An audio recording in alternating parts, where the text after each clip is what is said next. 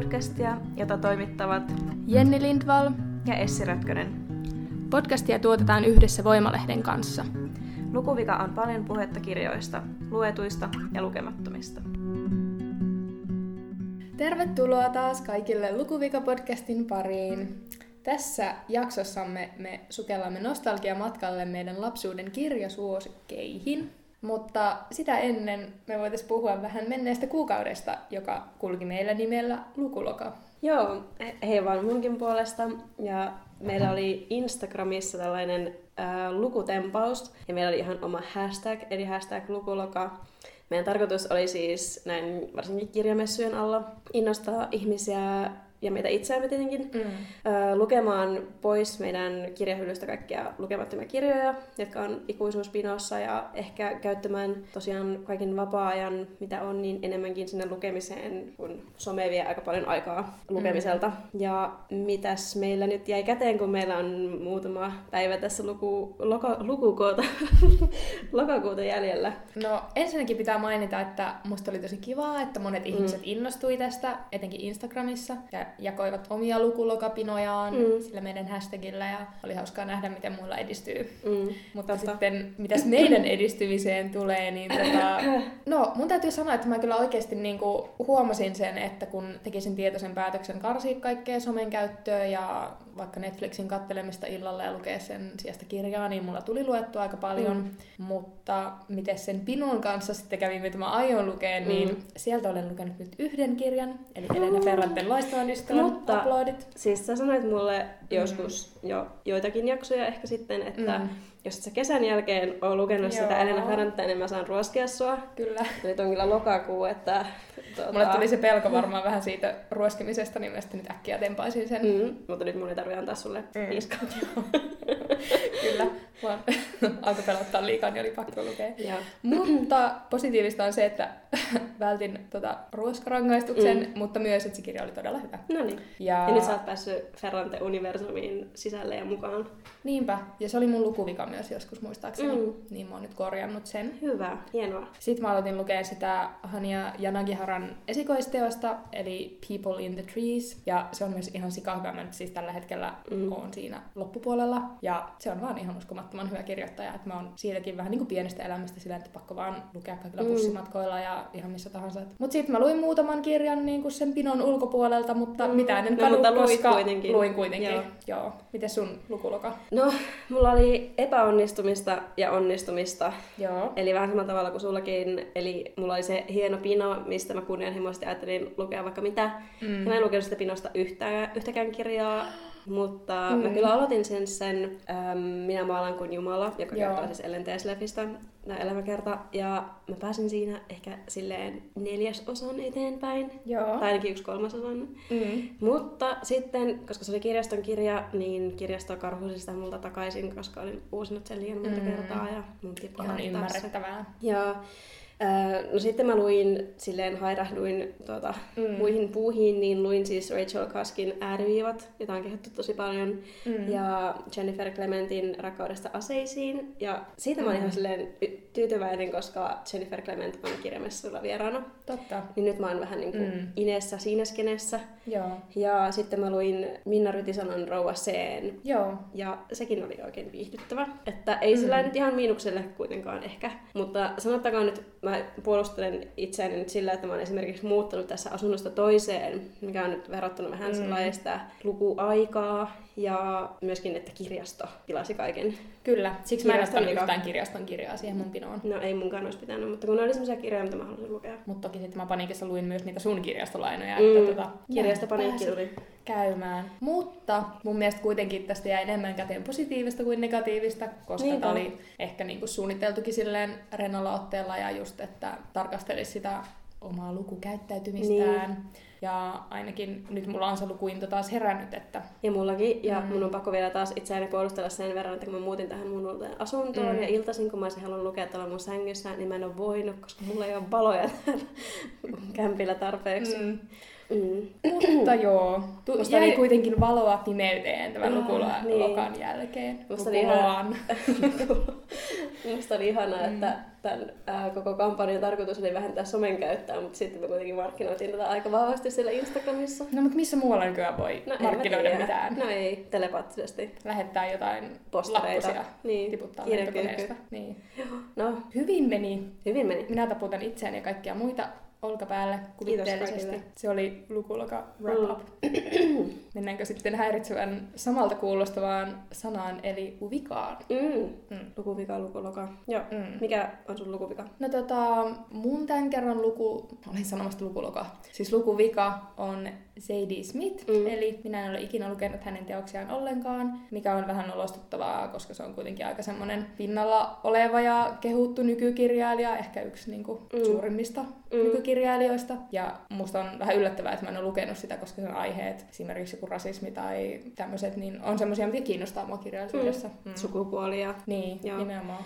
Mm. Joo, mä oon pari hänen teostaan lukenut ja mm. Mun on pakko ehkä tunnustaa tässä välissä, että mä oon kyllä mm, nauttinut niistä jollain tasolla, mutta mäkin oon olettanut, että mulle tulisi enemmän semmoinen super wow, mega upea mm. Efekti ja semmoinen innostus niistä sen kirjoista. Ehkä mä oon lukenut vääriä kirjoja, en tiedä, mutta Mm. öö, ei ole ehkä ihan mun superlemppari. Mm. Mutta mä en tiedä, johtuuko se joko niinku siitä, että kun on joku kirjailija, jota ihan hirveän hehkutetaan, Mm. mm. niin sulla on liian korkealla odotukset. Ehkä. Tai sitten toinen, että kun itsekin on niin kriittinen kriitikko, että vaikka lukee paljon niinku tosi tosi hyviä kirjoja, niin. niin silti sun odotukset on niin korkealla, että... Niin, Tai sitten, että se ei vaan ehkä niinku natsaa omaan tyyliin. Mm. En tiedä, syitä on monia. Mm. Mm. No mun lukuvika on hiljattain edesmennyt Arto Paasilinna. Eli. Mm. sori Arto, en ole lukenut sun kirjoja, mutta ehkä mä voisin nyt joskus. Ehkä. Mä oon itse asiassa lukenut ehkä jotain Arto Paasilinnaa. Onko se Jäniksen vuosi sen? Joo. Mä oon lukenut sen tosin pakon edessä yliopistossa, mutta kuitenkin Mm. mun täytyy nyt sanoa, että vaikka kuolleesta ei saisi puhua pahaa, niin minä en kyllä niin kuin hirveän syttynyt siitä. Joo, Että ei se voi mitään. minun mielipiteeni. Mm. Mm. Mutta joo. Siinä oli meidän lukuviat. Joo. Eli nimikko-osio on nyt tunnustukset on tunnustettu. Joo.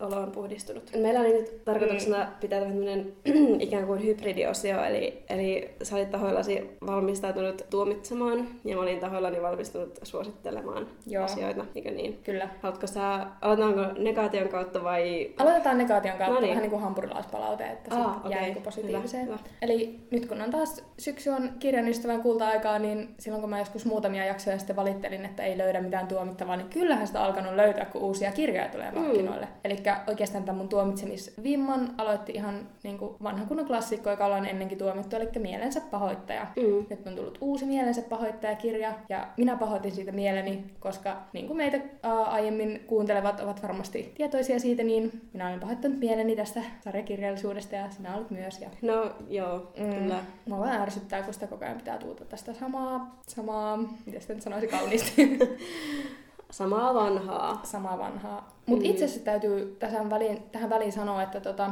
yhdessä vaiheessa mä luin sen ensimmäisen mielensä Mm. pahoittajakirjan, ja se oli siis ihan hyvä ja oivaltava. No niin, ehkä vaan hauska. väärässä. Mutta niin tässä ärsyttää se, että sitä samaa konseptia Mm. mm. kierrätetään. Mutta sitten mua alkoi ärsyttää myös, tai siis tämmöisiä kirjoja, joita en tule lukeen ja tuomitsen silti, niin tällainen uutuus kuin Paolo Coelhon Hippi. Vanha Koska kun on siis Paolo Koelho, senhän voisi toimita muutenkin. Ehkä. voi siellä ei olisi Tai lukenut niin. Alkemistia. Niin, Ja olen lukenut Mm. sen ja mäkin olen lukenut. mä en, mitäs tykkäsit siitä? Ää, Mä oon lukenut siis sen lukiossa ihan Joo. ekalla äidin kurssilla ikinä, Mm. lukiossa oli, ja mä muistan, että tein siitä jonkun esitelmän tai piti tehdä Mm. esitelmän, ja en muistaakseni tykännyt siitä silloinkaan. No kun mulla on vähän sama fiilis, että mä oon lukenut sen aika nuorena ja mä oon jo silloin ollut silleen, että niinku, häh, Joo. tääkö on se, mistä kaikki puhuu ja hehkuttaa Mm. ja whatever. Mulla on vielä sellainen muisto, että tällä äidinkielen kurssilla lukiossa Mm. piti siitä kirjasta sen esitelmän lisäksi tehdä ehkä joku analyysi, johon piti Mm. myös tuottaa itse jotain niin kuin kuvaa tai jotain muuta, niin sitten mä maalasin sellaisen sinirtävän sävyisen taulun tai semmoisen kuvan. Ai niin kuin se kansi siinä kirjassa. Ehkä, en mä muista. Okei. Siinä Kuvastiko se sun masennusta ja pettymystä siihen Joo, kirjaan? kuvasti. Joo. No anyways, Tapao Coelhon Mm. uusi teos on sitten joku hänen oma elämäkerrallinen teos nuoruudestaan ja hippivuosista. Ja niin kuin, kun mä vaan kuulin, että mistä tämä teos kertoo, niin mä olin se ei, ei, en, en pysty. Mm. Eli tuomitsen. Koska siis kuka halusi oikeasti lukea Paul Coelhon hippivuosista? En mä edes Kuka? tiennyt, että se on ollut joku hippi. No hän on ollut. Se kertoo siitä, kun se rakastuu johonkin tyttöön jossain hippibussimatkalla. No okei, ehkä ne sen teokset kyllä ehkä viittaa siihen, että Apua mun pää räjähtää, No kun mä vaan mietin. No, siirrytään seuraavaan. Uh, sitten myös tässä on tullut eteen pari kertaa Raija Orasen tuotanto, joka on ilmeisesti ihan niin kuin Suomen myydympiä mm. kirjailijoita.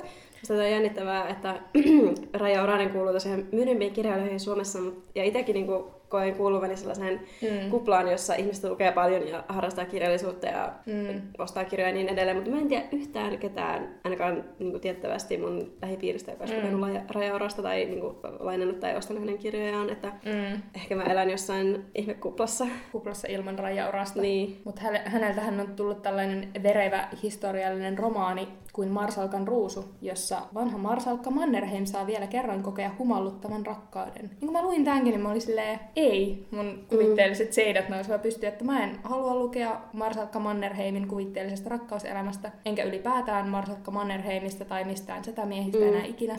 Niin, niin. ehkä tämä ongelma tosiaan, ei. miksi karvat nousee pystyyn, on nimenomaan mm. se, että kuinka paljon Mannerheimista tai Kekkosesta voidaan mm. kirjoittaa, onko vielä näkökulmia? Ilmeisesti on. On, Vai onko? on tullut semmoinen joku urheilunäkökulmainen elämäkerta slash muistelma. En ole ihan varma mikä se on, mutta Kekkoseen liittyen kuitenkin, että joka kerta kun mä näen taas siellä uutuushyllyssä mm. noita, ah, noita kirjoja, niin pääni vain räjähtää sisäisesti. Mm. Mutta musta on ihanaa, että mä sain nyt niinku tuomittua näitä tässä podcastissa. Tää on näin puhdistava kokemus. Mm. Ja noita kumpaakaan kirjaa, enkä mielensä pahoittaja, niin aion lukea ja tuomitsen ne silti. Mä ostan sulle joululahjaksi nuo kaikki. Joo, mä laitan ne kierrätyskeskuksen. Mm. Ei kun myyn jossain tori.fi, mm. mistä saa hyvät rahat okay, varmaan. Joo.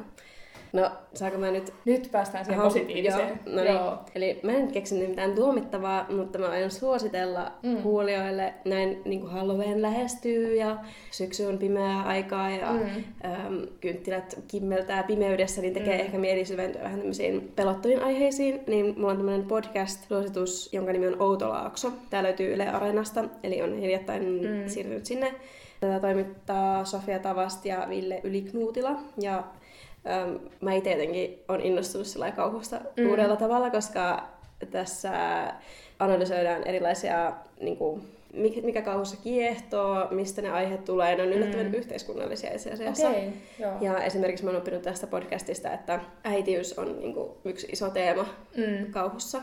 Joo. Eli siellä on usein äiti ja sitä käsitellään monen eri tavoin. Mm.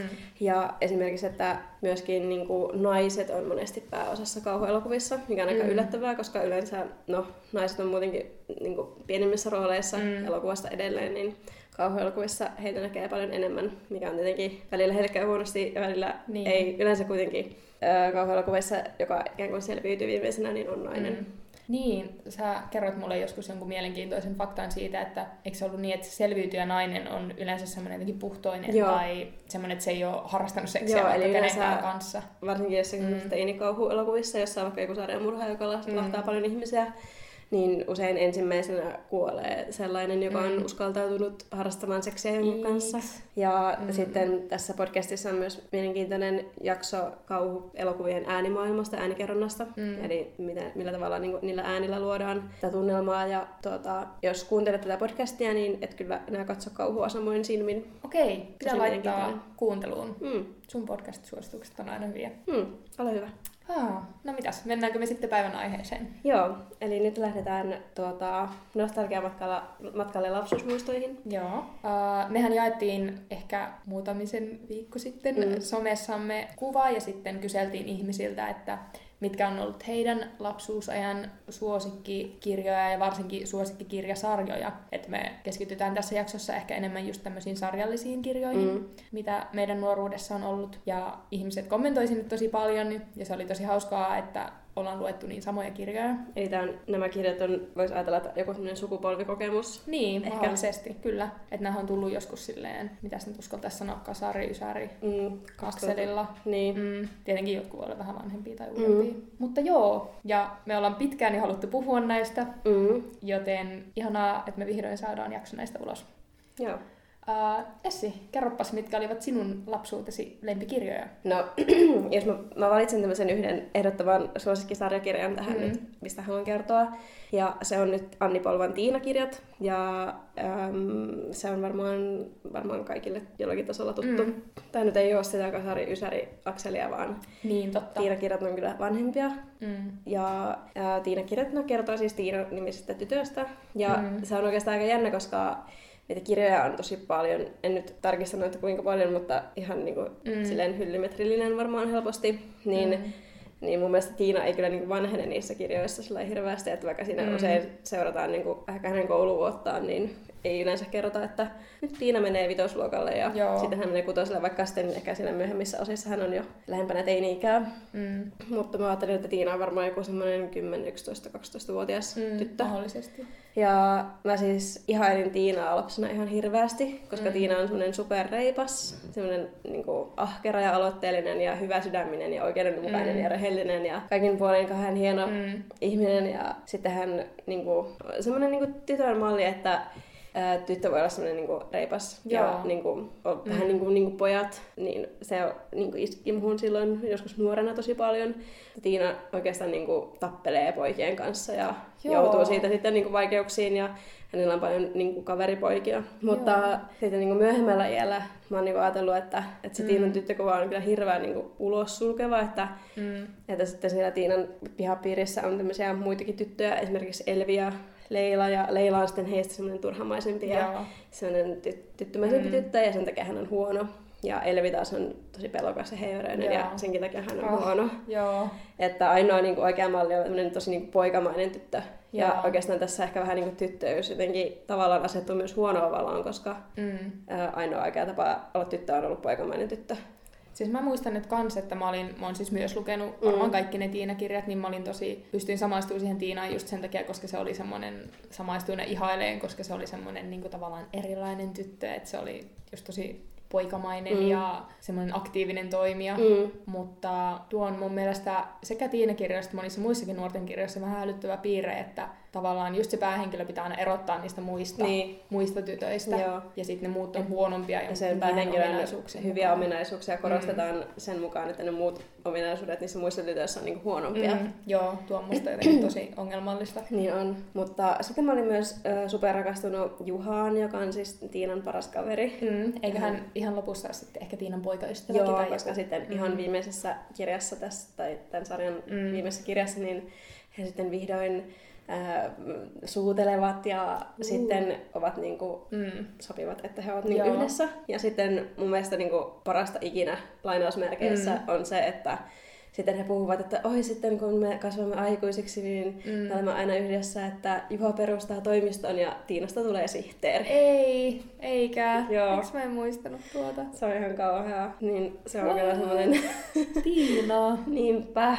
Come on, Tiina, sä oot se johtaja. Apua, mutta mä myös tota, mun mielestä Juha oli vähän ärsyttävä. Niin oli varmasti. Tai ehkä kun ne tappeli koko ajan, ja se ehkä, en mä tiedä, sitä on niin pitkään kun mä oon lukenut, musta tuntuu, että se mm. ehkä vähän vähätteli sitä. Joo, todellakin, mutta, mutta mm. jotenkin mä silti ihannoin sitä. sitä. Niin. Joo. Tosi mm. paljon ne, heillä oli ihania seikkailuja yhdessä ja mm. kaikkea semmoista. Joo, mutta se on tosiaan toivottavasti jo taakse mennyttä naiskuvaa just semmoinen, että vaikka se Tiina oli mm. ihana ja reipas ja kaikin tavoin niin kuin esimerkillinen tyttö, niin mm. niin sit se, mun mielestä se on niin kuin ihan viimeisen kirjan viimeisellä sivuilla, kun ne päätyy yhteen. Mm. Mm.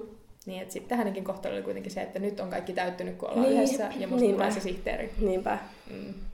Oi Jeesus. Mutta anyways, niin Tiina-kirjat oli ihania. Oli ne ihania. Joo. Ja varmaan ehkä mm. parempaa kirjallisuutta kuin ehkä ne, mistä me puhutaan tässä myöhemmin. Mutta sanopas, mä tiedän jo mikä sun suosikki on, ja mä odotan sitä sun ihanaa monologia, joka sulta pääsee, kun sä pääset kertomaan, että... Vihdoin! Varmaan ensimmäisessä jaksossa mä oon jo kertonut, että mun lempikirjasarja ikinä on siis The Babysitters Club-kirjasarja Tämä on siis tällaisen kirjailijan kuin Anne M. Martinin kirjoittama kirjasarja. Ja itse asiassa kun tuossa vähän googlettelin, niin sehän on täyttänyt 30 vuotta vuonna 2016, eli pari vuotta sitten mm. tämä kirjasarja. Ja sitten yllättäen niin monet ihan arvostettu lehdet ovat kirjoittaneet juttuja tästä, vaikka New Yorker tai Atlantic. Ja tosiaan hyvin ammattimaisesti sitten tässä noin puolisen tuntia ennen tänne tuloa, mm. niin tutkin sitten että mitäs näistä kirjoista onkaan kirjoitettu, niin täällä tuli kaikkia aivan uskomattomia ja jännittäviä juttuja minullekin selville, mutta Essi, kerro ensin, että ootko lukenut näitä kirjoja? No mä, musta tuntuu, että mä olen puhuttu tästä aiheesta mm-hmm. aikaisemminkin ja silloin mä en ollut ihan varma, mutta nyt mä oon tullut siihen tulokseen, että en ole lukenut. Oi ei. No, sitten mä pidän Tämä pienen briefauksen. mun lukuvika, mutta kerro nyt. Joo, eli tämä kirjasarja siis kertoo lyhyesti semmoisesta lapsenvahtikerhosta, ja siinä on aluksi neljä jäsentä, ja sijoittuu jonnekin kuvitteelliseen ö, esikaupunkiin, Jenkkeihin, olisikohan se nyt ollut jossain Connecticutissa, niin Siellä on neljä tyttöä, jotka perustaa lastenvahtikerhon, eli Lisa, Anne, Valerie ja Susan. Ja Susan on semmoinen cool, että se on muuttanut New Yorkista. Ja Valeria on semmoinen taiteellinen tyttö. Mm. Ja sitten Lisa ja Anne on, ne on ollut niinku bestikset aina. Ja se Lisa on semmoinen tosi reipas, ihanteellinen, vähän poikatyttö. Mm. Ja sitten se Anne on semmoinen vähän ujampi. Niin he perustavat sitten lastenvahtikerhon. Ja tätä kirjaa on tullut siis suomeksi ehkä 30 kirjaa käännetty, mutta sitä on tullut niin kuin yli 130 kirjaa englanniksi. Joo. Mun mielestä Anna Martin on kuitenkin kirjoittanut niin kuin aika pitkälle niitä itsekin, mutta on siellä sitten haamukirjoittajia ollut myös. Mm. Mutta tosiaan, äh, niin monet meidän seuraajistakin on sanonut, että ne on lukenut näitä.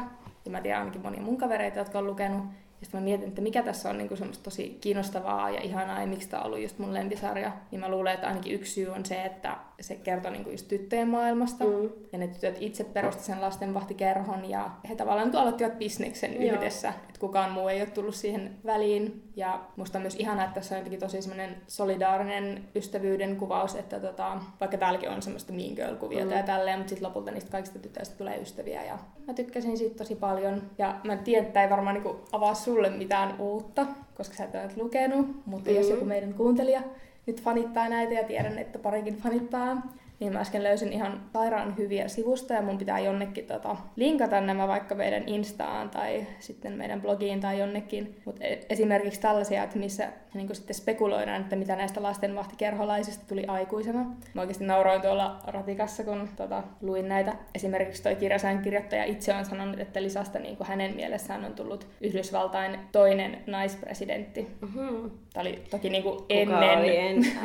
Tämä haastattelu oli tehty silloin ennen tota vaaleja. Voi ei. Niin hän oli ihan varma, että Hilari olisi niin se Joo. ensimmäinen ja Lisa olisi sitten toinen. Mm. Mutta että hän oli ajatellut näin tästä. Sitten hän oli ajatellut, että siitä kiltistä Annesta olisi tullut niin opettaja. Ja sitten taiteellisesta Valeriista olisi tullut graafinen suunnittelija tai joku niin taiteilija. Ja se Susan olisi töissä muotimaailmassa. Mutta sitten mä löysin tämmöisen sivuston, missä niin ei ole haastateltu tuota kirjailijaa, vaan joku muu tyyppi on tälleen hyvin kyynisesti tota, keksinyt Mm. heidän tulevaisuuden kuvioitaan. Ja mä oikeasti nauroin ihan kuollekseni. Esimerkiksi tässä on sellainen, myöhemmin siihen tulee sellainen Violet-niminen tyttö, joka on, ö, hän on siis Kaliforniasta ja sellainen ihana auringonlapsi. Mm. Mm. Niin tässä alternatiive-tulevaisuudessa niin Violetista tulee semmoinen omituinen hippi, jolla on oma laamafarmi Kaliforniassa. Mm. Ja sitten sen veli Jeff kuolee ja sitten se alkaa niinku ottaa yhteyttä kaikkiin henkiin. Mm.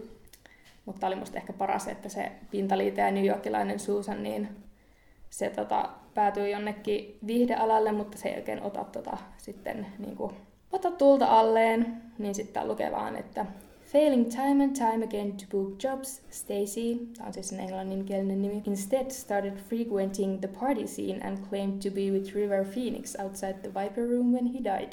Hmm. Niin kuin Stacy on siis suomeksi... Susan. Okei, okay. makes on sense. tosi tota, outoa, että nämä englanninkieliset nimet on ns. suomennettu englanninkielisiksi nimiksi. Okei. Okay. Ehkä se olisi sitten ollut Stakie, niin kuin Niin. joskus ennen vanhaan, kun oli ka- kauniit ja rohkeat, niin siellä oli Macy, joka oli Maky. Ai jaa, mä en tiennyt kyllä. Okei, okay, ainakin mun on sanonut, että se oli Maky. Niin, ehkä ne on suomennettu nyt silleen, niin kuin, että se olisi tavallaan helpompi Niin. lausua suomen kielellä. Mutta tosiaan tästä oli ihan uskomattomia artikkeleja ja mä kerään nämä jonnekin. Mutta esimerkiksi tuossa New Yorkerin artikkelissa sanottiin, että tämä on niinku ollut aikaansa edellä siinä mielessä tosiaan, että ensinnäkin ne tytöt otti niinku hommat omiin Mm. käsiinsä ja perustivat itse sen yrityksen. Ja lisäksi siinä myös verrattiin, että on vähän niin kuin Sex and the City lapsille, Mm. mikä oli mun mielestä aika epäilyttävästi sanottu, mutta siis siinä mielessä, että ihmiset oikeasti, ja mä muistan, että itsekin oli silloin nuorena silleen vähän niin kuin Sex and the Citystä ollaan, että no oot sä nyt Carrie vai Mm. mm. oot sä Samantha, niin silleen, että oot sä tää Lisa vai Mm. Anne vai kuka näistä. Niin mä just äsken tuossa kerroin sulle, kun mä tässä so- somettomana en somettanut, vaan luin hirveästi kirjoja, Mm. eli binge katsoin Netflixistä Brooklyn Nine-Nine-sarjaa, Joo. missä myöskin viitattiin ää, tähän Babysitters Clubiin, ja sitten siinä oli silleen, yksi henkilö oli Joo. Anne, ja tulit mieleeni siitä. Ihanaa, ja mä sanoin, että mä en niin kuin todellakin katsoa tätä sarjaa vaan ton takia. Okei, on sitä suositeltu mulle muutenkin, Mm. mm. mutta... Mutta siis anyways, niin Babysitters Club oli kyllä mun lapsuuden ihan yksi best suosikkisarja. Sun täytyy lukea niitä. Juu, Sä aina lupaat, mutta sit Juu. sä et kuitenkaan lue niitä. sä alat ruoskia. ruoskia mua, jos mä en ole lukenut niitä. Ensi kesään mennessä. Niin. Joo, niitä Joo. kaikki. Ei kaikkia. 130 kirjaa. Ei, sanotaan yksi. Ensimmäinen. Nyt Joo. mä innostun, niin sitten mä luen ne kaikki. Mutta se ensimmäinen on ehkä huonoin. Ai jaa. Mä annan sulle nuo parhaat. Joo. Joo. No niin, sovittu. Mutta sitten siellä nousi myös tosi paljon esiin muitakin meidän Mm. suosikkisarjoja siellä, kun kyseltiin Instagramissa, että mistä ihmiset on tykännyt. Mm, esimerkiksi sellainen mainio sarja kuin Animorphs. Apua, mistä voi edes aloittaa tämän sarjan Niin. suhteen? Puhutaanko me siitä? Puhutaan. Okei. Okay. Eli Animorphs tuota, kirjasarja, niin sehän kertoo tällaisista ö, esiteineistä, Mm. mm. jotka ovat, tullut, tai ovat viettämässä aikaa ostoskeskuksessa ja sitten sieltä, kun lähtevät kotiin jotain mm. vähän semmoista hämärää reittiä, niin avaruusoliohan sieltä sitten tulee heidän Mm. mm. tielleen ja nämä teinit saa sitten kyvyn morfata, Joo. eli muuttua eläimiksi. Ja miksi he saivat tämän kyvyn on siis se, että ulkoavaruudesta on tulossa tällaisia pahoja avaruusolioita, jotka uhkaavat maapalloa ja Mm. tämä kyky ilmeisesti pelastaa sitten kaiken kaikelta. Joo, joo. Ihan Mm. loogista silleen, Joo, että siis totta kai. jos tulee joku invaasio ulkoavaruudesta, niin Kannattaa muuttaa gorillaksi. kaikista paras keino on niin kuin, muuttua eläimeksi. Mm. Ja kaikista parasta tässä kyvyssä oli mun mielestä se, että siinä oli semmoisia tosi tarkkoja sääntöjä. Haluatko sä lukea otteen siitä kirjasta? Onko se just se kohta, missä Andaliitti, eli tämä avaruusolio, antaa heille tämän kyvyn? Vai oliko sulla joku muu kohta mielessä? Öö, mulla on monta kohtaa mielessä, mutta odotas kun mä täältä selaan. Eli tässä on siis tuota, näitä nu- nuorisoa. Tässä on esimerkiksi tässä kohtauksessa Rachel ja Marko. Ja he ovat siis kohdanneet ää, tämän ulkoavaruuden tämmöisen hyvän avaruusolion, jonka nimi on Andaliitti. Ja hän on tuolla siis ää, kuolemassa. Ja hän antaa siis tämän tuota, kyvyn morfata näille nuorisolle mm. ja Mhm. kertoo sitten tästä. Jos haluatte, voin antaa teille sellaisia kykyjä, joita kenelläkään ihmisellä ei ole koskaan ollut. Kykyjä. Mitähän se mahtoi tarkoittaa? Andaliittien teknologia, jota Jörgellä ei ole, Andaliitti selitti. Sen avulla voimme kulkea huomaamatta universumin eri kolkissa. Kyky morfata. Emme ole koskaan luovuttaneet kykyä ulkopuoliselle, mutta te tarvitsette sitä kipeästi. Morfata, miten siis? Rachel kysyi silmät sierrillään. Muuttaa muotoa, Andaliitti sanoi. Muuttua toisten lajien edustajiksi. Eläimiksi. Marko nauroi pilkallisesti. Ai, että me muuttuisimme eläimiksi. Marko ei ole maailman avaramielisin ihminen. Pitää vain koskea olentoja ja omaksua sen DNA-malli. Sen jälkeen kykenee muuttumaan kyseiseksi olennoksi. Se vaatii keskittymistä ja päättäväisyyttä, mutta jos on vahva, se onnistuu. Siihen liittyy rajoituksia, ongelmia, jopa vaaroja. Mutta nyt ei ole aikaa selittää kaikkea. Ei ole aikaa. Teidän täytyy itse ottaa sitä selvää. Haluatteko siis ottaa vastaan tämän kyvyn? Huhhuh. Siinä oli selitetty Mitä morfauksen salat, eli DNAhan tämä kaikki palautuu. Mutta siis tosiaan, jos halutaan pelastaa maailma ulko, ulkopuolelta tulevalta uhkalta, niin onko se tosiaan niin paras keino se andaliittien teknologia muuttua eläimeksi? Mutta sitten he voivat kulkea universumin eri kolkissa eri muodoissa. Niin, eli siis kulkea maapallolla tyylin gorillana. Niin. Okei, mutta kuitenkin tämä kirjasarja on jatkettu silleen, näitä kirjoja oli tullut joku ainakin 50, ellei enemmän. Mm. Ja sanotaan vielä tässä, että kirjailija on sellainen kuin K.A. Applegate. Applegate. Joo. Mä tutkin tätäkin tässä vähän ennen kuin, Mm. ennen kuin tulin tänne. Ja hän on siis kirjoittanut yhdessä miehensä kanssa tämän. Ahaa. Ja vähän niin kuin The Babysitters Club itse asiassa, niin tämänkin piti alussa olla sellainen minisarja, missä on muutama osa. Joo. Mutta molemmat sitten osoittautui todella suosituiksi, Mm. niin niitä on sitten jatkettu ja jatkettu. Mm. Ja mä muistan itse, että näiden kirjojen kannet oli mun mielestä ihan sikasiistejä. Mm. Vaikka nyt kun noita katsoo, niin ne on ehkä silleen... Mm, so Paintilla cool. voisin tehdä tämän. Mm. Mm. mutta jos sanotaan näistä kansista siis sen verran, että tässä on nyt aina tämä joku näistä nuorista tässä Mm. mm. kannessa ja ää, asteittain he muuttuvat joksikin eläimeksi ja tämä ihan ensimmäinen kirja, jonka on siis valloitus, niin tässä tämä poika muuttuu tällaiseksi liskoksi Mm. mm. asteittain. Ne oli aika Mm. mahtavia ne. Googletin myös niitä muita kansia. Joo, Mm. upeita kannattaa tutustua. Mutta sitten me myös tota, vähän tutkittiin sitä, miten tuo kirja alkaa. Mm. Ja vähän myös järkytyimme ehkä siitä. Haluatko antaa lukunäytteen taas? No, haluan antaa aika montakin, mutta Joo. ensinnäkin tämä kirjahan alkaa siis ihan näin. Minun nimeni on Jake. Se on tietysti etunimeni. Sukunimeä en voi kertoa. Se olisi liian vaarallista. Ohjastajia on kaikkialla. Kaikkialla.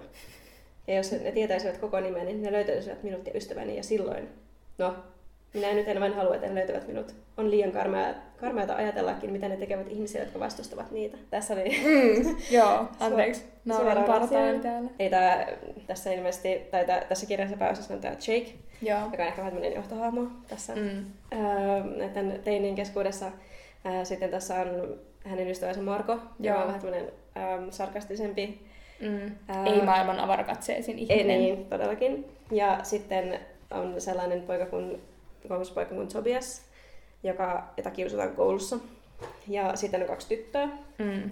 Ja tässä tuota, ihan heti jo kolmannella sivulla tämä ki- äh, kertoja Jake äh, kertoo tai kuvailee Rachelia ja Cassieta, jotka ovat nämä kaksi tyttöä. Mm. Nyt seuraa lukunäyte numero kolme. Olimme menossa ulko-ovelle, kun huomasin Rachelin ja Cassien. Rachel on kai aika sievä. Itse asiassa hän on tosi sievä, mutta hän on serkkuni, joten en katsele häntä sillä silmällä. Hänellä on vaalea tukka ja siniset silmät ja sellainen puhdas, terve olemus. Hän on niitä ihmisiä, jotka aina osaavat valita oikeat vaatteet ja näyttävät siltä, kun olisivat kävelleet suoraan sellaisen muotilehden sivulta, joista tytöt tykkäävät. Lisäksi hän on hyvin sulava liikkeinen, sillä hän harrastaa voimistelua, vaikka onkin kuulemma liian pitkä ollakseen todella hyvä. Mm. Eli siinä oli Rachel, ja Mm. no, Jakehän siis ihan selvästi tuota, Hän tykkää, fiilistelee tätä omaa serkkuaan Niin. siis, kyllä. mutta ei katsele sillä silmällä. Ei, hän totesi siinä, että jos hän katsoisi, niin, tota, sitten se olisi niin kuin, Mm. tosi hottis, mutta Mm. et nyt vaan kerrotaan, että kuinka kaunis ja sulava liikkeinen hän on. Vaikka onkin liian pitkä ollakseen hyvä Mm. voimistelussa. Niinpä. Musta on myös tosi hauskaa, että monesti näissä nuorten kirjoissa ne päähenkilöt on niinku tosi kauniita. Ja, Mm.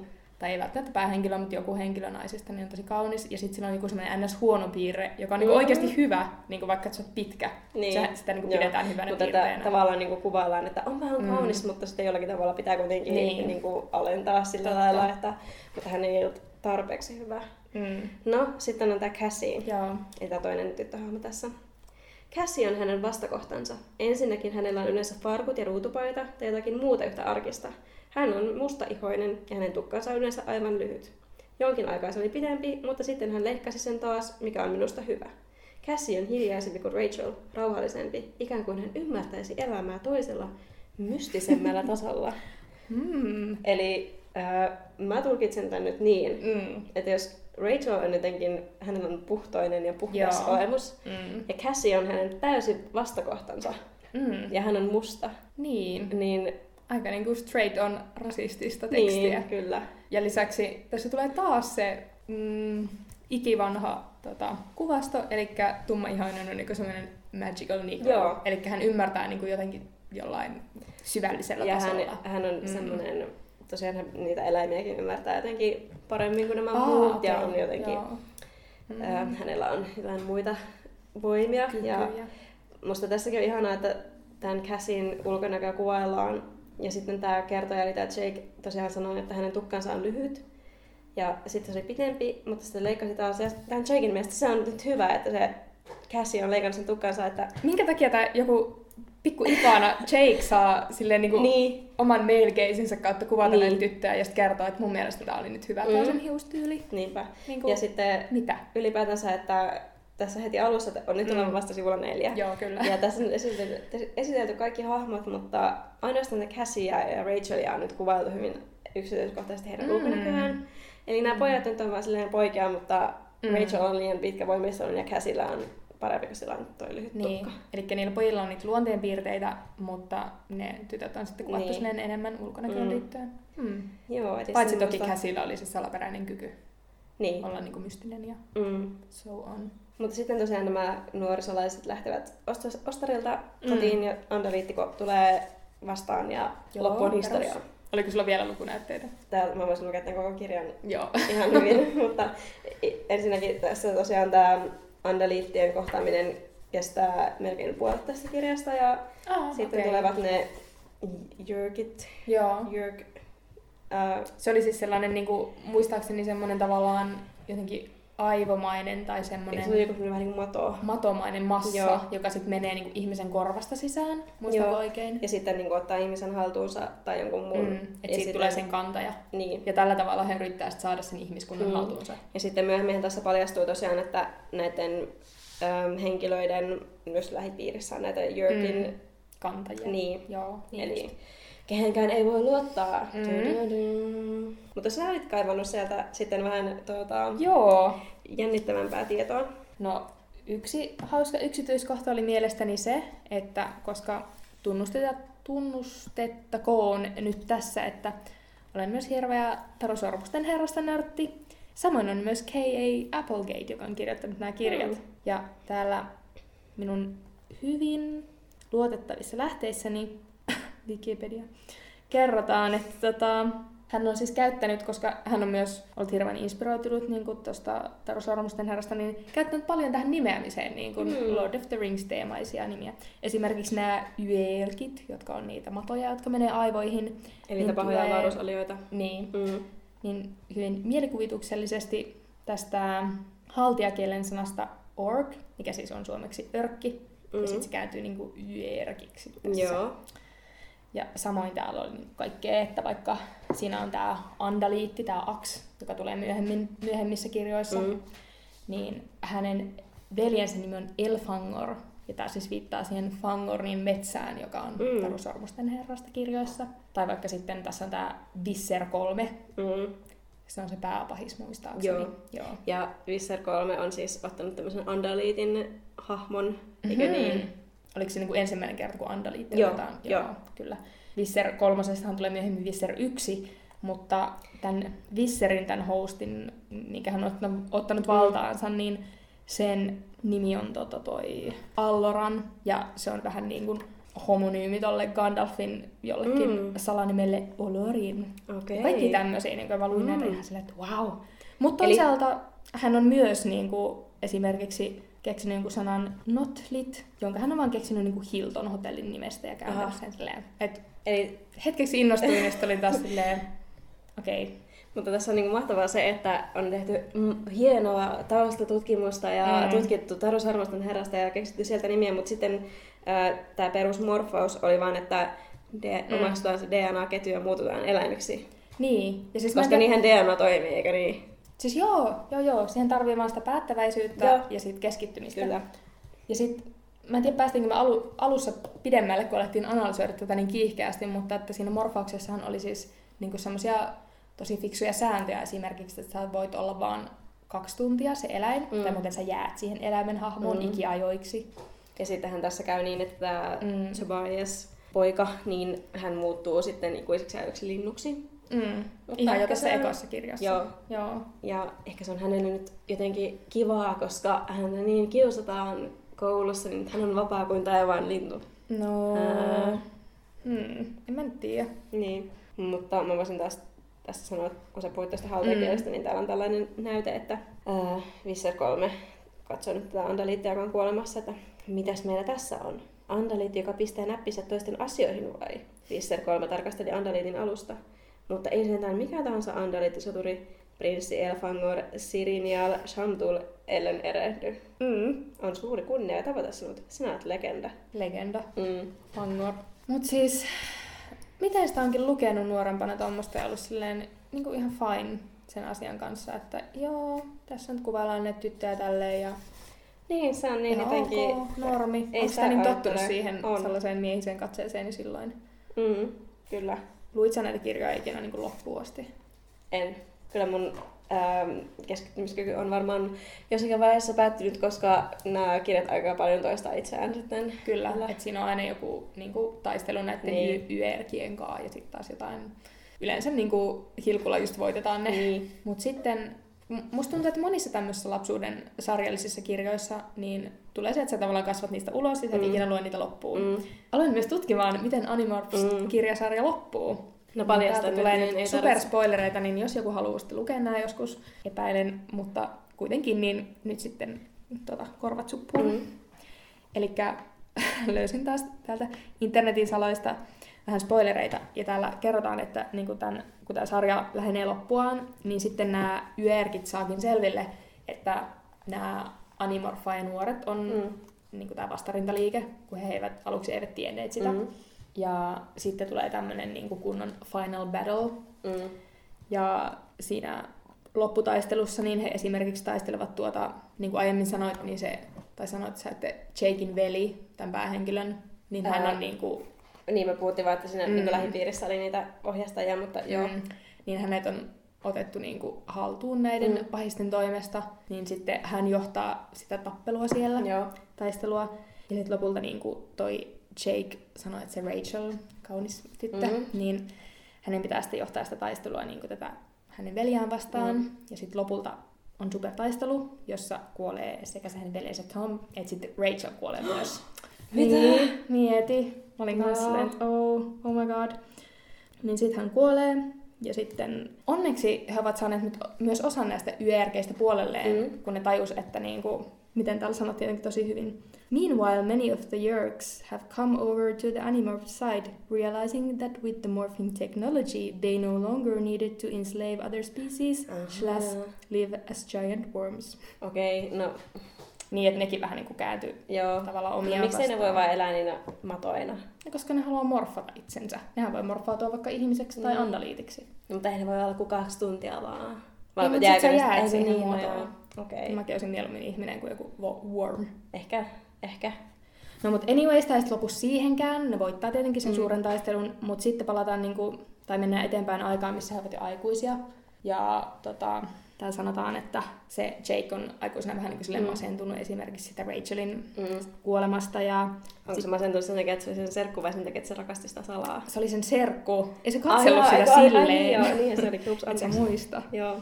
Joo, ja sitten tota, se niinku on töissä jossain armeijassa. Mm. Sitten tämä Marko on niinku, kun on full-time celebrity, ja Cassie on tuommoinen uh, ympäristöaktivisti. Mm. Sitten Tobias lives as a hawk in the woods. Oh. Tämä on se, mitä hänestä mainitaan. Edelleen. Hän on siis vieläkin se. Hän on vieläkin se haukka. Okei. Okay. No. Mutta sitten tulee niinku taas tämmöinen uusi taistelu ja sitten tämä Military Jake sitten kokoaa ne kaikki sen yhteen. Sitten täällä vaan todetaan, että Jake ei niinku pyydä sitä käsitä mukaan, koska hänellä on uusi elämä ja uusi rakastettu. Joo. Kaikki muut värvätään sinne, mutta käsi ei tule mukaan. Okei, okay. koska se on mies. What? Oliko se Jake rakastunut siihen käsiin? En mä tiedä, mutta niin kuin kuulostaa vähän siltä silleen, että sulla on oma elämä, niin jää sä nyt sinne. Niin, tää oli tosi outoa, mutta joka tapauksessa se kotka ja sitten nämä Ja tytöt kolmestaan ne tästä. sitten niin kuin on silleen, eli se Marco, Jake ja Tobias niin kuin kolmestaan on silleen, jee.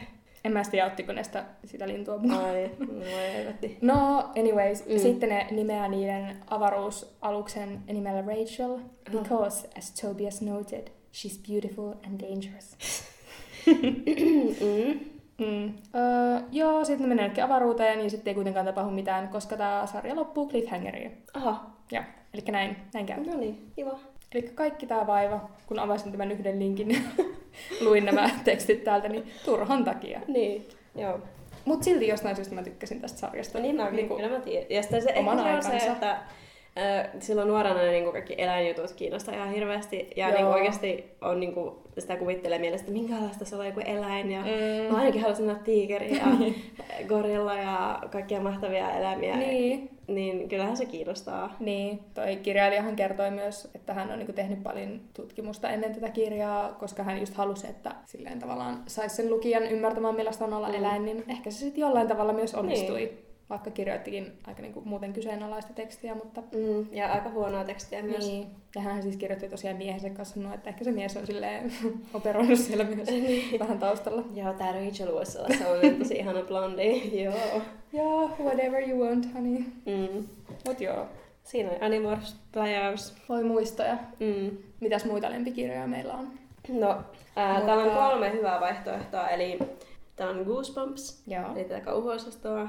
Sitten on edelleen täällä vähän niin kuin Skifi-tieteisosastolla tämä replikasarja, vähän niin Joo. Animorphis menisi myös vähän siihen samaan kategoriaan. Ja sitten ihan tämmöistä perus teini-ihmissuhdedraamaa, eli Mm. mm. vanha kunnon Sweet Valley High-kirjasarja. No aloitetaanko vaikka Sweet Valley Highsta? No, aloitetaan siitä. Joo. Se on mahtavaa settiä se. Mä en ihan hirveän paljon noita lukenut, mutta jonkun verran kuitenkin. Mä muistan ehkä myös, että tästä oli Mm. TV-sarja. Joo. Muistan katsoneeni sitä. Ja mä ostin kesällä tosiaan Divarista ton kirjan ja sitten kun luin nuo ensimmäiset, ensimmäiset sivut, mitkä Essi kohta lukee, niin muistan järkyttyneeni uudelleen. Anna mennä. Okei, okay, eli tämä on siis kirjan alku, ensimmäinen sivu. Käsitätkö sinä, miten minä voin olla näin karsean näköinen? Jessica Wakefield marisi astuessaan Elisabeth sisarensa eteen katsomaan kuvajaista ja makuuhuoneen peilistä. Vasten mielestä, katso nyt, kaikki on päin mäntyä. Ensinnäkin, olen älyttävän lihava. Sen sanottua hän käännähti ympäri esitellen upeaa vartaloaan, jossa ei näkynyt grammaakaan ylimääräistä. Hän ojensi toisen kauniin säärensä ja alkoi taas vaikeroida. Voiko kuvottavampaa olla? Minulla on takuulla Amerikan kamalimmat rimppakintut ja möykkyisimmät polvet. Mitä minä teen? Miten minä mukaan voin mennä tämän näköisenä kouluun? Ja vielä tänään. Jessica näki koko vartalla peilin kuvasta aihetta äärimmäiseen toivottomuuteen ja sydänsuruun. Todellisuudessa peilistä kuvastui 16-vuotias tyttö, jota suloisempaa ja kauniimpaa ei voisi kuvitellakaan. Mutta kun Jessica Fakefield sattui sille tuulelle, ei hänelle mahtanut mitään. Eli tämä kirjasarja siis kertoo kaksosista, jotka ovat molemmat täydellisen kauniita, blondeja, Mm. asuvat luultavasti jossain Kaliforniassa. Kyllä. Ja itse asiassa jatkuu myös. Aa, okei, okay, jatka vaan. Miksi eivät kasvone edes voisi olla soikeat? Pääni näyttää siltä, kuin joku olisi tyrkinyt kurpitsan kaulan jatkoksi. Entä tämä tukka? Kiiloton keltainen takku täynnä kaksi haaraisia. Minä inhoan tätä kuontaloa. Hän ilmaisi epätoivoaan työntämällä kätensä vaaleinen silkinhohtoisten sijostensa alle, nostamalla ne ylös ja katsomalla sitten, miten ne laskeutuvat takaisin olkapäille. Silmäni ovat tukkaakin sameammat. Katso nyt tätä väriä, Liz. Jessica työnsi kasvonsa melkein kiinni sisarensa nenään ja räpytteli pitkiä silmäripsiään, jotka, ym- jotka ympäröivät mantelin muotoisia Karibian meren vihreitä silmiä. Kamalan paisut. No niin. Mun suosikki on tuo Karibian meren vihreät silmät. Joo, eli siis tämä koko kirjasarja alkaa kuvauksella siitä, että kuinka ihan niin kuin, tämmöisin perusnormeen ajateltu täydellinen tyttö valittaa Mm. sitä, että hän on liian lihava ja liian ruma. Kyllä. Mm. Ja oikeasti hän on täydellinen. Mm. Ja että suloisempaa ei voisi olla. Kyllä. Ja sitten tässä tuota, ihanasti tämä hänen, tai Jessican identtinen kaksoissisko ää, sanoikin sitten, että ja minä satun olemaan identtinen kaksoissisaresi, eli mikä minä sitten olen Miss Amerikkako. Eli Mm. sanoen Jessica myös sitten haukkui tämän Elisabetin, Elis- Elisabetin tässä samalla. Musta on jotenkin ihan järkyttävää ensinnäkin, että mä oon lukenut tuommoista nuorena ja mulla ei ole mitään sellaista muistikuvaa, että mä olisin silloin ajatellut Mm. tuosta jotenkin outoa. Joo. Silleen, joo. Anyways. Ja mä, Mm. mm. semmoinen pieni disclaimer, että mä ymmärrän, että ähm, kaikenlaisilla ihmisillä, kaiken kokoisilla ja näköisillä ja Mm. pituisilla ja painoisilla ja bla bla bla ihmisillä on erilaisia ulkonäkökomplekseja, että se ei aina Mm. katso sitä, että jos äh, on täydellinen muiden silmissä, että olisi omissa silmissään. Mm. Mutta mun Niinpä. mielestä tässä tämä on jotenkin ihan naurettavaa, miten tämä tuodaan esille se, että on tavallaan niinku ihan ok haukkua itseään omaa ulkonäköään, Mm. vaikka näyttää ihan täydelliseltä. Eli se vähän niinku, Mm. mm. tavallaan kuuluu niinku tytön tai naisen rooliin, että vaikka kuinka kaunis olisi, niin mm. ei koskaan ole tarpeeksi kaunis tai pitää jotenkin lytätä itseään. Joo, siis tuo on ehdottomasti yksi varmaan niin kuin, lainausmerkeissä tärkeimmistä asioista, Mm. mitä mä oon oppinut nuorten naisten kirjoista. Se, että sun niin kuin, kuuluu vihata itseäsi. Joo, todellakin. Ja vähän niin kuin tässä nyt aika suuri loikka tehdään, mutta muistaakseni Saara Turunen sanoi siinä sivuhenkilökirjassa, Mm. että kaikki naiset vihaa itseään jollain Niin. tavalla. Niin ö, en yhtään ihmettele, että mistä Niinpä, lähtee. niinpä. Mutta niin, mun piti vielä sanoa tuosta se, että tosiaan se on myös tuossa kirjasarjassa jotenkin niin uskomattoman naurettavaa, että hän ovat siis toi Jessica ja Elisabeth. Elisabeth ovat tota, identtiset kaksoset, ja toinen heistä on tietenkin tommonen, niin kuin, tämä, joka juuri valitti ulkonäköään, niin semmoinen tosi niin kuin, riehakas ja Mm. seksikäs ja ihana ja semmoinen niin kuin, pahis, eli huoro. Ja Mm. sitten se toinen on semmoinen tosi fiksu ja puhtoinen ja kiltti, eli tämmöinen niin kuin Madonna. Joo, Eli- eli, on aika tiukka mm. jako kyllä. Joo. Jep. Ja he joutuvat sitten kaikenlaisiin kommelluksiin, tai ehkä tämä Jessica enemmänkin niissä Mm. kommelluksissa, ja Elisabeth tulee vedetyksi vähän niin kuin mukaan. Joo, muistaakseni tämä kirjasarjan aloittava kirja nimeltään Tupla rakkaus kertoo sitten siitä, että he molemmat tytöt ovat ihastuneet samaan poikaan. Niin. Mm. Mä en nyt muista, miten se päättyy, mutta sen varmaan jokainen voi ottaa itse selvää. Mm. Seuraava meidän suosikkisarjamme on Replika, joka kertoo siis 12-vuotiaasta kloonityttö Amystä. Eli long story short, niin Amy on tehty laboratoriossa 12 muun Amyn kanssa, koska yritettiin luoda tämmöinen, öö, miten se nyt sanoisi, niin kuin Vähän niin kuin yli-ihmis... yli-ihminen tai Joo. yli-ihmisrotu. Mm. Mutta sitten onneksi hyvikset yritti lopettaa tämän projektin ja polttaa sen laboratorion maan tasalle, mutta ilmeisesti sitten Amy ja mahdollisesti hänen muut sisaruksensa Mm. pelastuivat. Eli heidät lähetettiin ympäri maailmaa Mm. mm. sitten niin kuin sijaisvanhemmille. Niin. Mm. Ja tämä Amy asuu sitten äm, tämmöisessä y- yhdysvaltalaisessa kaupungissa ja hänellä on ylimaallisia kykyjä, eli hän on tosi vahva ja nopea Mm. ja älykäs. Joo. Mutta jotta tämä Aimin salaisuus, että hän on tämmöinen yli-ihmisklooni, mm. ei tulisi ilmi, niin hän joutuu sitten pidättelemään niitä kaikkia kykyjään Mm. niin kuin muilta ihmisiltä. Ja aina hän joutuu sitten sellaisiin kommelluksiin, missä nämä kyvyt Mm. meillä paljastua. Kyllä vaan. Ja sitten näissä tämän kirjasarjan edetessä myös tulee ilmi, että niitä eimejä on useitakin. Mm. Ja ää, kaikki eivät ole hyviä. Kyllä. Ja täällä Emillä on siis ystävä Tasha ja hänen veli Eric on sitten Aimin poikaystävä. Ai, sit tuli sen poikaystävä. Joo, ainakin Joo. tässä kirjassa, mikä mulla on tässä käsittelyssä, eli tällainen ää, kirja, jonka nimi on Kohtaaminen. Okei, Ja joo. tässä kirjassa siis Amy menee tällaiselle eräilykurssille ja, mm, ja Joo. siellä sitten on tämmöinen poika, jonka nimi on Andy ja se on kaikista pojista vahvin, eli vielä vahvempi kuin Amy tai yhtä vahva tai jotain muuta vastaavaa. Ja sitten tässä ilmeisesti viitataan siihen, että onko tämä Andy sitten vähän niin kuin tämmöinen miespuolinen Amy. Joo, repeilin tuossa aiemmin, kun luin tuota takakantta, koska siinä aika niinku kovasti viitattiin siihen, että, että tota, Mm. mä sattumaisin myös A-kirjaimella alkava poika, niin hän saattaisi olla myös. Ja sattumoisin hän on sattunut sinne samaan eräilykurssille. Mm, totta kai. Mm. Ja mä muistan jotenkin Mm. Siis näistä kirjoista nämä oli tosi jännittäviä, koska sitten tosiaan ne ähm, pahan laboratorion ihmiset sitten yrittää aina napata tätä Amyä, mm. Mm. niin äh, mulla jäi jotenkin mieleen semmoinen kirja, missä Amy vaipuu koomaan. Ai jaa, okei. Okay. Ja sitten tämä Amyn ystävät Hosha ja Mm. Eric, niin Mm. yrittävät sitten piilotella Amyä näiltä pahoilta ihmisiltä. Joo. Ja Amyä ei voi siis viedä esimerkiksi sairaalaan, että häneltä otettaisiin verinäyte, koska sitten paljastuisi, että hän Oh. onkin klooni. Mm. Joten sitten tämä Tasha Mm. feikkaa olevansa Amy ja sitten niin tulee What? ottamaan Tashalta ää, verinäytteen ja Tasha yrittää olla niin kuin, koomassa, että tietenkin kun jos olet koomassa ja sulta verinäyte, niin se ei varmaan paljon hetkauta ja sitten niin Tashan pitää olla Mm. sellainen hiljaa ja liikkumatta. Että Ja lisäksi hänen- Tasha ei näytä yhtään Amiltä. Ei niin, mutta ne henkilöt, jotka tulivat ottamaan sitä näytettä, niin eivät Aa. ilmeisesti tienneet, että se oli Okei. Amy tai jotain muuta vastaavaa. Ja näin. No mut mulla on taas jäänyt semmonen todella elävästi mieleen jossain näistä kirjasalan kirjoista, niin he matkustavat siis Pariisiin. Joo, mä muistan sen Ja sitten ne menee sinne katakombeihin, mm. Pariisin alle. Ja sitten siinä on niinku ihan omituinen uusi natsikuvio. Tai siis no okei, nyt mä kyllä tajun, että se varmaan liittyy jotenkin tohon niinku Ihmi- yli-ihmisrotuun. Niin. Mä en muista mutta sitä uusnatsijuttua kyllä. mun mielestä niistä puhuttiin siinä ihan niinku uus natseena ja mä olin ihan silleen, mitä? Mitä tää on? Aa, Ja sit sen jälkeen mä oon aina halunnut mennä jonnekin katakombeihin. ja koska siellä on uusnatseja. Ää, joo, just siksi. Ei vaan, koska se oli vaan niin jännittävää. Aa.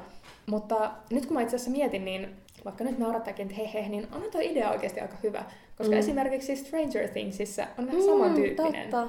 Mm. Et siinä on tehty niitä, Niin. no se ei nyt vielä selvinnyt ehkä, että mitä niillä haettiin. Niin. Mutta jotakin semmoista niinku yli-inhimillistä Joo. Et ehkä se toteutus on taas niinku näissä jäänyt silleen... Niin. Toki ne on nuorten kirjallisuutta. Mm, haluaisin tästä käyttää pienen näytteen. Joo. Isä ja äiti ovat ulkona, Erik vakuutti. Täällä on vain minä ja Hasha. Älä hätäile, en minä aio paljastaa pikkusalaisuuttasi. Amy kohti kulmiaan. Pikkusalaisuuttani. Erik tiesi, mitä Amy tarkoitti. Kun ihminen ei ole syntynyt normaalilla tavalla, vaan hänet on kloonattu parhaista geeneistä laboratoriossa, niin no, silloin pikkusalaisuus on vähättelevä ilmaus. Se on suuri salaisuus, eikä suinkaan sen takia, että Amy olisi hävennyt tai ollut kiusaantunut epätavallisesta syntyperästään. Erik saattoi vieläkin muistaa oman reaktionsa Amyn kertoessaan hänelle ensi kertaa alkuperästään.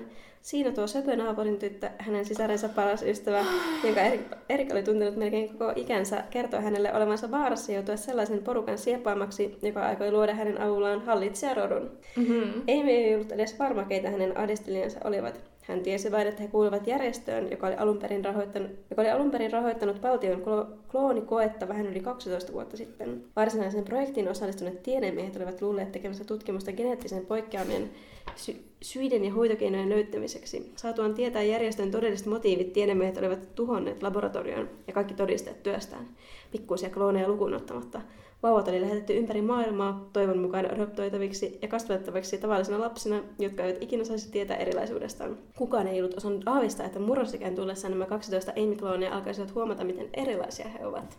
Miten kukaan ei ole voinut aavistaa sitä? Niin, eli murrosiassa Anteeksi, mystisiä uusia voimia. Ja sitten Joo. täällä Aimin äiti aina tuota, sanoo sitten, tai Amy sanoo, että tiedäthän sinä, mitä äiti aina hokee minulle. Älä ole liian etevä, älä erotu joukosta. Minun ei pidä herättää huomiota. Mm. Vaikka toki Onko ei tuo aika semmoinen asia, mitä kaikille teini, teinitytöille sanotaan? Älä erotu Niin. joukosta, älä herätä huomiota. Niin vaikka Amy onkin tosiaan erilainen, hän on kloonityttö ja tämmöistä yli-ihmisrotua, niin Kyllähän hän on silti vain söpö naapurin tyttö, mm. joka ei saa erottua joukosta. Niin. Mm. Ja mua aina välillä vähän ärsytti se, että minkä takia se Amy nyt niin saisi näyttää, että ja se se on on kerta yli tosi ihminen, hyvä. niin eikä se vaan niinku, Niin. paisko ne kaikki seinille sitten ja Niin, niinku lähde haneen. niin. Mutta tosiaan, no nyt jäi selvittämättä, että miten tämä Amy-sarja loppuu. Totta. Mä en olisi nyt niinku lukenut näitä sitten sen enempää, että... Joo, Mm, mullakin taisi jäädä sinne uusnatsisekoiluun, mutta Niin, koska mua nyt jäi kiinnostaa myös se, että ää, mä olisin halunnut ehkä nyt perehtyä tähän, tai olisi pitänyt ehkä perehtyä ennen, Mm. ennen nauhoitusta sen ää, tarkemmin tähän, että mua kiinnostaa, että sitä ei mene sellainen yli-ihminen, niin mm. mitä näissä niin kuin, taistelukohtauksissa aina käy, että pelastuuko hän omien avuin vai onko tässä aina sitten joku... No siis aika usein se kyllä niin kuin auttaa tosi paljon, että hän on yli-ihminen, mm. niin Mm. se voi just paiskoa niitä ihmisiä, mm. Mutta ehkä kun se järjestö on semmoinen tosi salaperäinen, niin sinne Mm. tavallaan ja niin pitkälle kun mä oon lukenut, niin ikinä päästä hirveän niiden jäljille, että ne voi aina tulla jostain ja esittää jotain muuta, mitä ne on. Mm. Mm. Nyt mä aloin vähän lämmetä tuolle idealle kuitenkin, koska mä tajusin, että siis ideanahan tää on ihan niinku... Niin, ja onhan tässä Hyvä, silleen kiva, että niinku verrattuna esimerkiksi tuohon Sweet Valley High sekoiluun, että tässä on tällainen ähm, 12-vuotias tyttö, jolla on yli-inhimillisiä voimia Mm. ja hän pystyy, Mm. tai on yliälykäs ja Mm. ähm, fyysisesti vahva ja niin edelleen ja Mm. sitten seikkailee menemään, niin Niinpä. onhan se ehkä vähän erilaista kuin se, että Ehkä Jessica vähän, Wakefield oli täydellinen, mutta, Mutta ei hänellä oli huono naamapäivä, Niin. Ehtisikö me vielä käsitellä yksi Kyllä. meidän suosikkikirjoista? joka on Goosebumps. Nämä on ihan lemppareita myös. Tämä on siis tällainen kauhukirjasarja, monet varmaan tietääkin. Nämä on ihan itsenäisiä teoksia, että nämä ei ole, tai siis nämä ei ole niin, jatkuva sarja. Joo, ja jokaisessa teoksessa on niinku eri henkilöt. Joo, nämä on siis äh, sellaisen kirjailijan kuin R.L. Steinin kirjoittamia. Ja mä luin näitä tosi paljon lapsena ja nämä oli musta jotenkin ihan huippuhyviä. Mm, ja pelottavia. Kyllä, ja se oli tärkeää. Mm. Äh, me ollaan molemmat kuunneltu semmoinen New York Timesin kirjallisuuspodcast-jakso, missä itse R.L. Stein on vieraana. Mm. Ja... Mä olen vähän yllättynyt, että hän on oikea henkilö, koska jotenkin aina ajattelee, että kaikki nämä sarjakirjat on niinku hahmokirjoitettu. Mm. Ja hän on nyt niinku ihan oikea ihminen. Kyllä. Ja musta oli jotenkin tosi hyvä se jakso ja ihanaa, että se kertoi näistä kirjoista. Mm. Mun mielestä hän niinku, tai sinne vähän niinku pohdittiin sitä, että miksi niinku nuoret tai lapset niinku lukee niitä. Nämä on kuitenkin aika pienille suunnattu. Mm. Ehkä pe- vähän pienemmille kuin niinku Animorphis tai Replika tai Sweet Valley High mm. mun mielestä. Niin, että jotenkin niinku lapsia se kiehtoo se niinku kauhu jo tosi pienenä. Mm. Mutta mun mielestä siinä haastattelussa tämä R.L. Stein sanoi, että, että lapsi kyllä niinku itse osaa sanoa, että mikä, niinku, milloin se on liian pelottavaa ja milloin ei. Että Mm. ei niinku, tai pitää niinku luottaa sen lasten arvostelukykyyn Mm.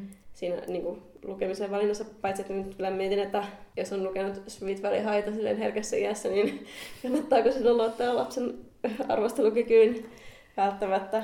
Mutta, Niin. No ehkä se kirjailija ei ole sitten miettinyt tätä asiaa. niin. Mutta siis mä muistan kanssa, että mun mielestä ne oli just silleen sopivan pelottavia. Niin oli. Mä oon lukenut näitä ehkä silleen, oh, mikähän olisi semmoinen rough arvio jostain seitsemänvuotiaasta jonnekin maks 12-vuotiaaksi. Mm, joo. Äh, niin kuin se Errol Stein sanoikin hyvin siinä haastattelussa, niin että se tavallaan aina pyrkii siihen, että ne lapset tietää, että Mm. tämä ei voisi tapahtua niin kuin oikeassa elämässä. Mm.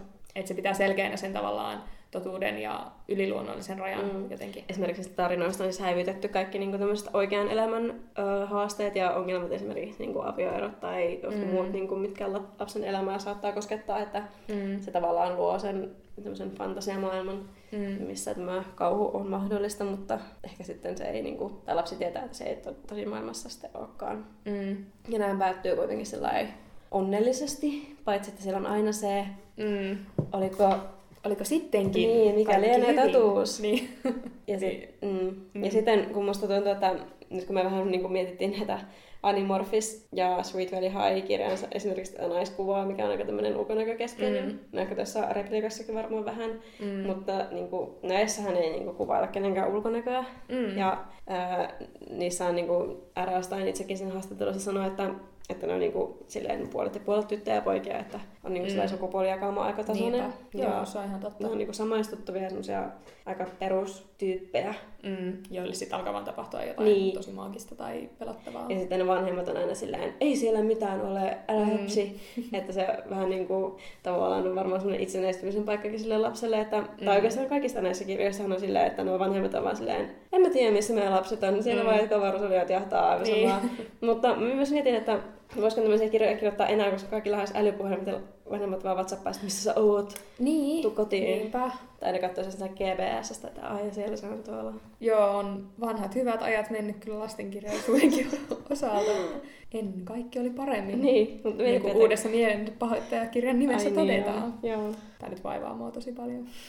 Hei, mutta oliko sulla joku suosikki Goosebumps-kirja? Mua ehkä jäi niin kuin joskus häiritsemään, mä en muista yhtään mikä kirja se oli ja mitä siinä oikeasti tapahtui, mm. mutta jotenkin silloin se tilanne oli rauennut ja oli se onnellinen loppu, mutta. Joo. sitten joku niistä kirjan, tai se kirjan päähenkilö niin kuin Mm. heräsi aamulla tai joskus ja niin kuin vetasi verhot ikkunan edestä ja sitten siellä ikkunan takana näkyykin sellainen lepakko, jolla oli possun kasvot tai jotain, että Apua. siinä olikin se, että se ei ollutkaan Spooky. vielä sittenkään Joo. ohi, ohitse, että se jäi jotenkin semmoinen mieleen. Ja sitten ehkä no, jo- joku semmoinen jakso, missä oli semmoinen kello, joka käänsi aikaa taaksepäin, niin se kans, mm, jäi mieleen. Ja Mun mielestä se oli ehkä kaikista pelottavin se elävien nukkeen yö, missä on mm. siis Mm. puhuvat vatsasta puhujen nukeet, jotka herää on tosi pelottavia. Ne on ihan kauheita. Ja sitten myös se muumion kirous, mm. Missä mennään Egyptiin. Se oli tosi pelottava. Ja sitten mä muistan myös elävästi, koska mä itse kävin lapsena pianotunnella, niin semmoisen kuin karmivat pianotunnit. Mm. Ja siinä oli joku semmoinen pianosoito-opettaja, joka muistaakseni niin kuin leikkasi niiltä sen oppilailta kädet irti. Oh. Mitä se teki niillä käsillä? Sitten ne vaan leijui jossain ne kädet ja soitteli sitä pianoa. Okei. Okay. Mut joo. Mullakin on vaan tämmöisiä niinku muistikuvia vähän Mm. sieltä täältä. Mm. Mut ne oli tosi pelottavia. Mm. Ja sanotaanko vielä, että Netflixissä on siis mahtava Goosebumps TV-sarja, jossa on mahtavat alkugrafiikat. Suosittelen katsomaan. Musta tuntuu, että me ollaan ennenkin puhuttu siitä. Mutta se on siis niinku huonoudessaan hyvä. Niin on. Mutta sitten huonoudessaan huono on tästä Goosebumpsista tehty elokuva. Ja mua vähän hävetti, koska se Errol Stein, niin kuin hävetti hänen puolestaan, hän sanoi siinä New York Times podcastissa, että mun mielestä se leffa oli tosi hyvä. Mm. Ja siis mun mielestä se leffa oli niinku huonoin leffa, minkä mä oon ikinä nähnyt. Okei. Ja mä pakotin mun siskot katsomaan sen, ja sitten sen jälkeen oli vaan semmoinen niinku hämmentynyt, nolostunut hiljaisuus, ja minä kaikista noloimpana, koska mä olin ostanut sen leffan. siis jostain poistomyynnistä, varmaan eurolla. Milloin mut tää on niinku tapahtunut? Siis varmaan pari vuotta sitten. Okei. Että nyt niinku julkinen anteeksi pyyntö teille, ja älkää katsoko sitä. Siihen tulossa jatko-osa. Luonnollisesti. Kiva, että kerrot sen nyt kuitenkin. Joo. Mutta kirjahan voittaa aina TV-sarjan ja elokuvan. Niin, totta kai. Tässä tapauksessa Mm. sata nolla. Mun mielestä mun on pakko nyt ottaa vielä taas yksi Joo. lukunäyte, koska tämäkin on mahtava aloitus Mm. suoraan asiaan. Eli Joo. tässä on siis kaksi tämän kirjan ensimmäisestä virkettä. Mm. Muutimme Floridaan joululomalla. Viikon päästä kuulin suolta ensi kertaa pelottavaa ulvontaa. ja tämän kirjan nimi on siis Ihmissusien yö. Eli ei niinku mitään sillä Mm. mm. alkuhöpyneitä, vaan muutimme Niin. Floridaan, sitten kuului ulvontaa. Mutta eikö, eikö niinku äidinkielen tämmöisiä peruskirjoittamisen juttuja, että in medias res, onko se tää, että suoraan asiaan? mm. Niin hän on niinku hyvin niinku toteuttanut tätä. pää, päälausetekniikalla. Mm. Ei turhia sivulauseita sillä. Pääsi Joo. heti kärryille. Joo. Ja se oli tärkeintä. Mm. Mitäs tuota, nyt kun me ollaan vähän mietitty tästä niinku Mm. sitä, että minkälaista niinku kuvaa Mm. nämä meidän mainitsevat kirjat antaa varsinkin sille tytöille, koska me mm. puhutaan tästä niinku tyttönäkökulmasta.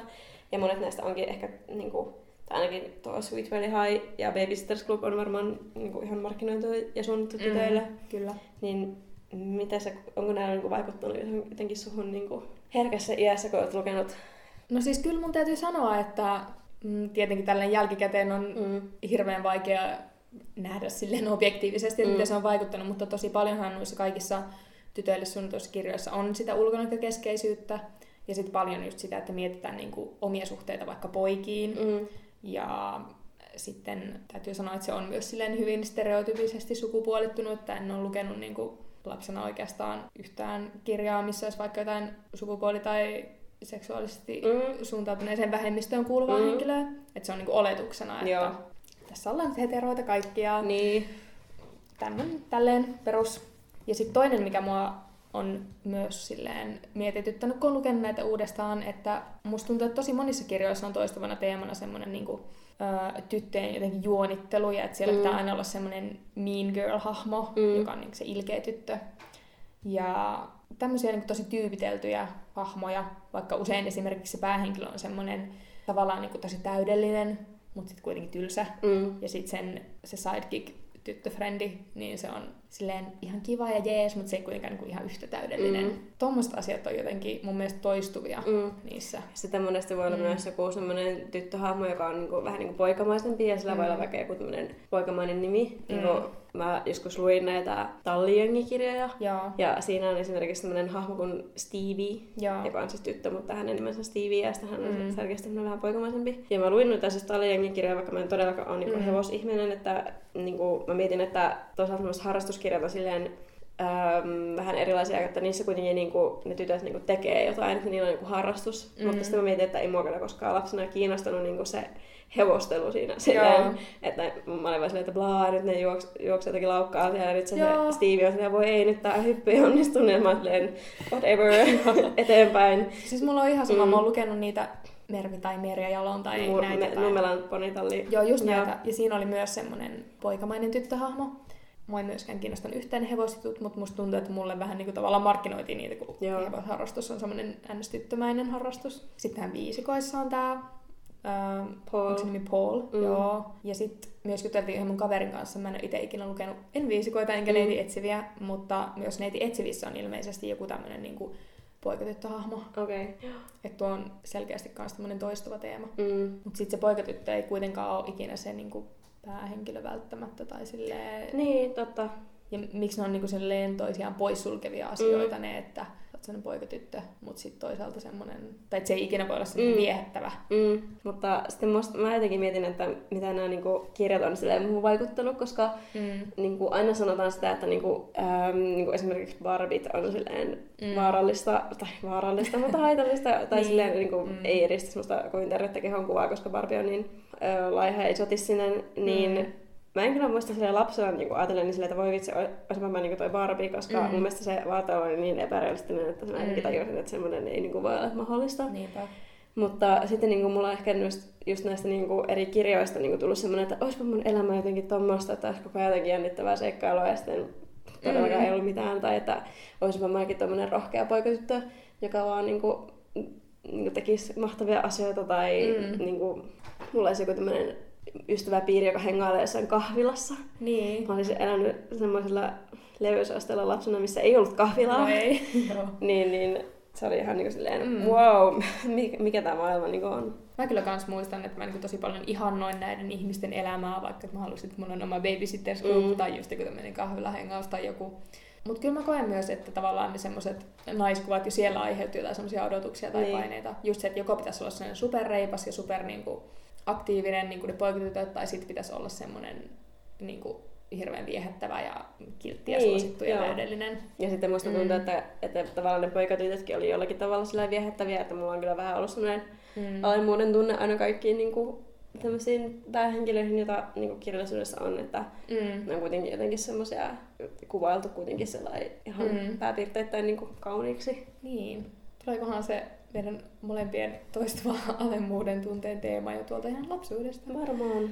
Mitä Freud Kirjat on vaarallisia. Niin, älkää Freud sanoo, että meillä on peniskateus. Mutta sitten tosiaan tästä saammekin oivan aasinsillan siihen, että mun mielestä pojat ei mm. niin pääpiirteittäin ole lukenut nuorana yhtään samanlaista kirjallisuutta. Mä tein tuommoista hyvin pienimuotoista kyselyä joka on kuitenkin yleistettävissä tieteelliseksi tutkimukseksi, on, joka joo. koskettaa suurta niin, yleisöä. Koko maata ja ehkä jopa maailmaa, mm. mutta että kuitenkin yhtään oikeastaan... No yksi sama kirja sieltä nousi esiin, eli Bertin päiväkirjat. Mm. Mutta sitten oli tuommoista niin Susikoira Roy. Tai itse asiassa, nyt mä kyllä puhuin läpi ja päähän, niin sieltä nousee niin samoja kirjoja esiin. Mm. Mutta että pojat ei ole lukenut niitä samoja kirjoja kuin tytöt, mm. mutta tytöt mm. on lukenut osittain niitä samoja kirjoja kuin pojat, Joo. mikä mun mielestä niin kuin, silleen ja... hyvin karkeittain yleistään, niin sopii niin kuin ihan tavallaan aikuistenkin kirjallisuuteen. Kyllä. Ja pitääkö vielä paikkaansa se, että ne kirjat, mitä tytöt lukee myös niin sieltä poika-osastolta, niin mm. niin niissä on päähenkilönä poika. Mm. No täältä Koska... löytyi niin Jules Vernea, mikä on aika silleen miehinen maailma, ja sit, no se Bertin päiväkirja, mm. äh, jotain fantasiakirjallisuutta. Sitten tämä Susikoira Roy, mm. tosiaan missä päähenkilönä on ilmeisesti koira. Mm. Mun täytyy myöntää, että mä en tykännyt noista yhtään. Mä en tiedä miksi. Mm. Oletko lukenut niitä? Oon mä ehkä, mulla on ehkä ollut joskus joku, mutta en, ei mitään ei, muistikuvaa. Joo. Mutta musta tuntuu, että ehkä ne ää, niinku, enemmän tytöille markkinoidut kirjat niin keskittyy tommoseen niinku, ihmissuhteisiin. Mm. Ja sitten pojille markkinoidut niin just silleen toimintaan.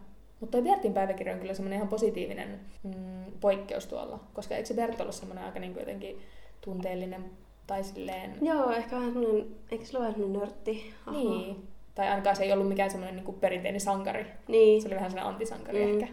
Mutta Mm. muistaakseni hänelläkin oli niinku paljon tyttöhuolia, että tai Niin niinku joo, huoli joo. oli sitä, että niitä tyttöjä ei ollut tai jotain Aa, muuta okei, vastaavaa. joo. Mulla on jotenkin semmoinen mielikuva. No mutta päätetään tämä jakso nyt Berttiin, eli vanhojen muistelut, tai la, vanhojen lapsuus, kirjamuistojen muistelut päättyvät nyt ehkä tähän. Mutta muistellaan vielä sen verran vanhoja, että tiesitkö meidän ensimmäisen jakson tulleen noin vuosi sitten ulos? No niin, meillä Mm. on yksi vuotispäivä. Jee. Mahtavaa. Ja mitäs tuota ensi jaksoon, mitä me tehdään, Jenni? Öö, no mä ajattelin, että mä voitais olla vähän joulutunnelmissa. Mm. Kiitos kaikille kun kuuntelitte ja Palataan ensi kerralla. yes. Heippa. Kiitos.